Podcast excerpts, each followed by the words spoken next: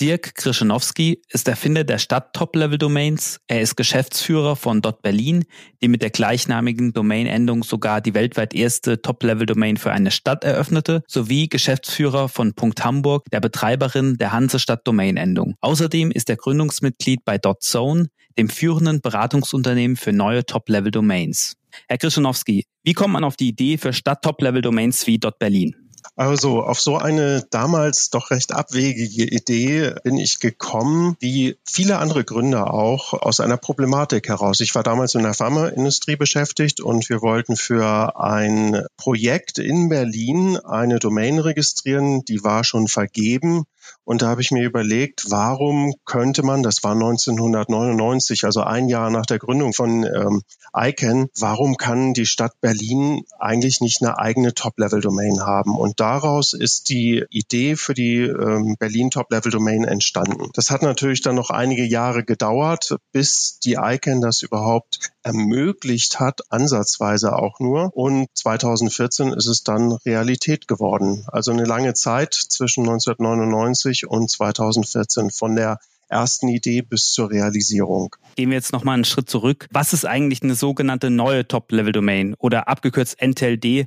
zu denen auch eben dort Berlin zählt. Neue Top-Level-Domains äh, bezeichnet man die Top-Level-Domains, die von der ICANN zugelassen sind, also nicht wie .de, die sind, brauchten keine Zulassung von der ICANN und die ab den Jahren 2000 bis jetzt 2014 in Bewerbungsverfahren, in Ausschreibungsverfahren von der ICANN, der Internetbehörde, zugelassen worden sind. Das sind eigentlich die neuen Top-Level-Domains. Die ersten neuen Top-Level-Domains waren eigentlich .info und .biz in den Jahren 2000. Dann kam sowas wie .travel oder .jobs äh, 2004 und äh, jetzt 2014 waren dann ein ganzer Schwung, ein riesiger Schwung, muss man sagen, neue Top-Level-Domains, die zugelassen worden sind und den Markt äh, erreicht haben.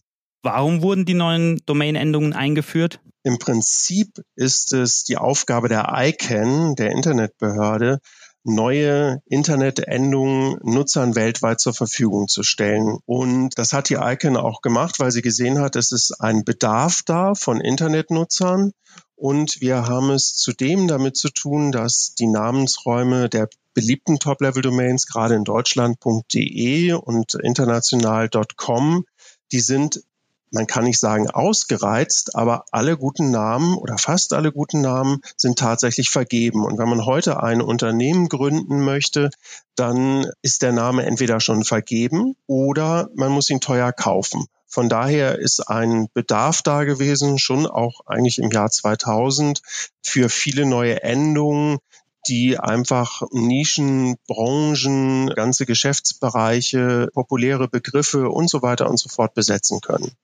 Was macht eigentlich eine Domain Registry? Eine Domain Registry, also ein Betreiber einer Top-Level-Domain, hat die primäre Aufgabe, die Top-Level-Domain und damit auch alle Domains, die dahinter sind, sicher und stabil zu betreiben. Und zwar 365 Tage, 24 Stunden am Tag. Man kann sich das so vorstellen, wenn jemand in Australien sitzt und beim Friedrichstadtpalast ein Ticket buchen möchte unter palast.berlin, einer neuen Top-Level-Domain, dann möchte er dort auch eine Verbindung haben, mit der er in Sekundenschnelle, als wenn er vor Ort in Berlin sitzen würde, das auch tatsächlich tun kann. Und diese Infrastruktur rund um das Jahr ausfallfrei zu betreiben. Das ist die große primäre Herausforderung zusammen mit der Datenbank, mit allen Inhaber Daten von allen Domaininhabern unter Punkt Berlin zum Beispiel jetzt. Das sind die Hauptaufgaben. Und da machen wir natürlich noch Marketing, Buchhaltung und übliche Unternehmensdinge. Das sind so die Aufgaben einer Domain Registry. Man kann es ein bisschen vergleichen mit einem anderen Infrastrukturunternehmen wie den Wasserwerken, die ja auch rund um das Jahr sauberes Wasser jederzeit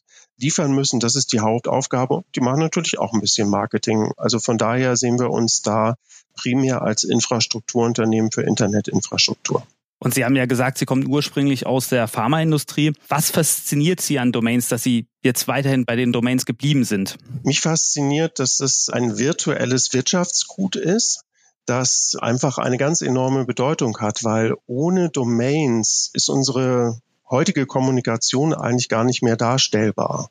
Wir haben überall Domains, die als Grundlage der Kommunikation, auch natürlich darunter die IP-Adressen gelten, aber die, die IP-Adressen sind für Endverbraucher nicht greifbar, nicht merkbar. Und Namen, Namen sind das, was Menschen lieben. Und deswegen sind diese virtuellen Namen eben eine besondere, besondere Eigenschaft haben sie, die ist auch immer, jeder Name ist nur einmal verfügbar. Das ist nicht so wie, es gibt äh, wahrscheinlich 1000 Thomas Schmidt, aber es gibt nur eine thomasschmidt.de oder eine thomas.schmidt eben als Domain. Und das macht es so besonders, dieser, dieser unique Wert, auch den eine Domain für den Endverbraucher haben kann. Und was ist gerade das Besondere an den geografischen Top-Level-Domains wie .berlin, .bayern oder .nrw? Da kann man mal ein Beispiel nehmen von einem ähm, neuen Maler, der äh, in Berlin sich niederlassen möchte. Der schaut sich dann an, was ist denn unter .de oder .com oder vielleicht anderen Info bisher beliebten Domains dann noch frei. Da wird er kaum was finden, was denn seinen Namen, nennen wir ihn mal Weber, Maler Weber bezeichnen. Und es gibt schon andere Maler Webers, malerweber.de. Ja, das bin ich eigentlich nicht wirklich und mit einer Maler Weber.Berlin, da haben wir eine ganz klare Zuordnung, eine ganz klare Identifikation des Namens des Malers mit der Berufsbezeichnung und wo er sitzt. Das ist so ein, so ein wirklich sehr, sehr guter Match. Also für die Nutzer ist es eine klare Identifikation mit der Stadt. Das ist ein Service, das ist eine Person, das ist ein Produkt, das mit der Stadt Berlin hier in dem Fall oder mit jeder anderen Stadt letztlich auch in der Nutzer Städte Endungsdomains registrieren. Für die Endverbraucher ist es eben auch eine gute Orientierung natürlich, wo Berlin hinten dran steht. Das muss irgendwas mit Berlin zu tun haben. Wir haben auch eine Marktforschung zu dem Thema gemacht und konnten feststellen, dass diese, diese Identifikation, die Assoziation mit dem Namen Berlin das stärkste Argument ist. Sowas wie Suchmaschinenvorteile, die eine Punkt Berlin und die anderen Städteendungen auch haben, das tritt ein bisschen in den Hintergrund, ist aber natürlich auch wichtig im täglichen Geschäft. Wenn ich eine geografische Top-Level-Domain wie dort Berlin haben möchte, muss ich dann meinen Geschäfts- und Wohnsitz auch in Berlin haben? Das reicht, wenn Sie einen Berliner Registrar verwenden, zum Beispiel die Strato als, als Registrar oder auch die Jonos, die auch einen Sitz in Berlin hat. Dann kann man auch, sag mal, wenn man in Amerika sitzt, die Jonos benutzt als Registrar eine Berlin-Domain registrieren. Haben Sie selbst eine .berlin-Domain? Ja, ich habe die krischenowski.berlin, da ist auch meine Webseite hinter. Wieso sollten sich Nutzer allgemein für eine neue Domain-Endung entscheiden?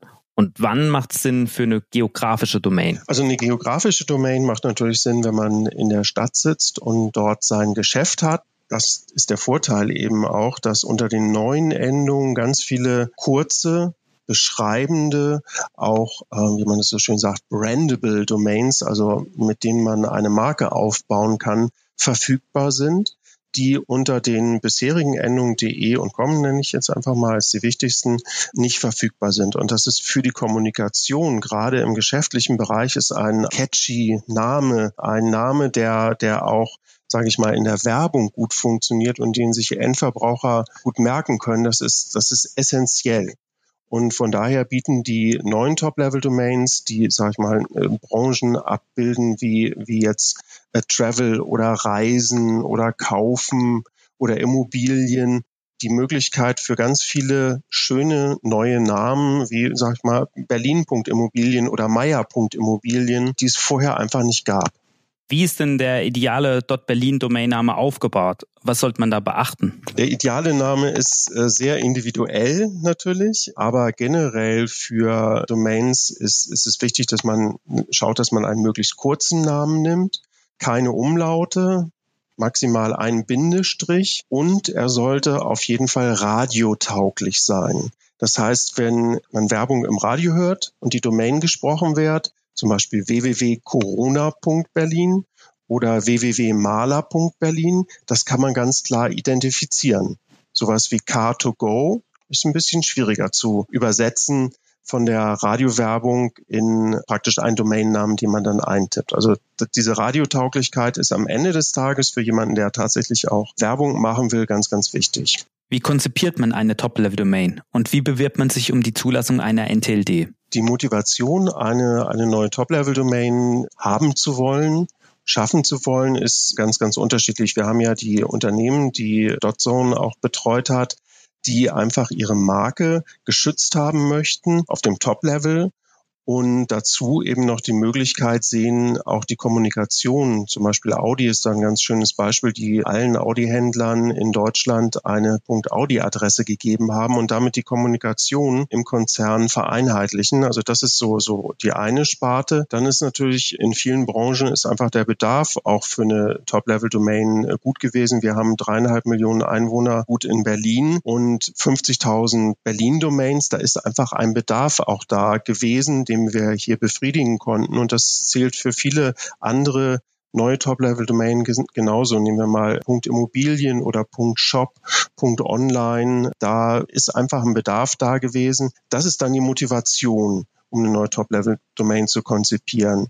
Das weitere ist dann eine Bewerbung bei der ICANN, die alle etwa zehn Jahre ein Bewerbungsfenster öffnet in dem sich dann interessierte Parteien, ob es jetzt ein großes Markenunternehmen ist oder ein, ein Startup, bewerben können.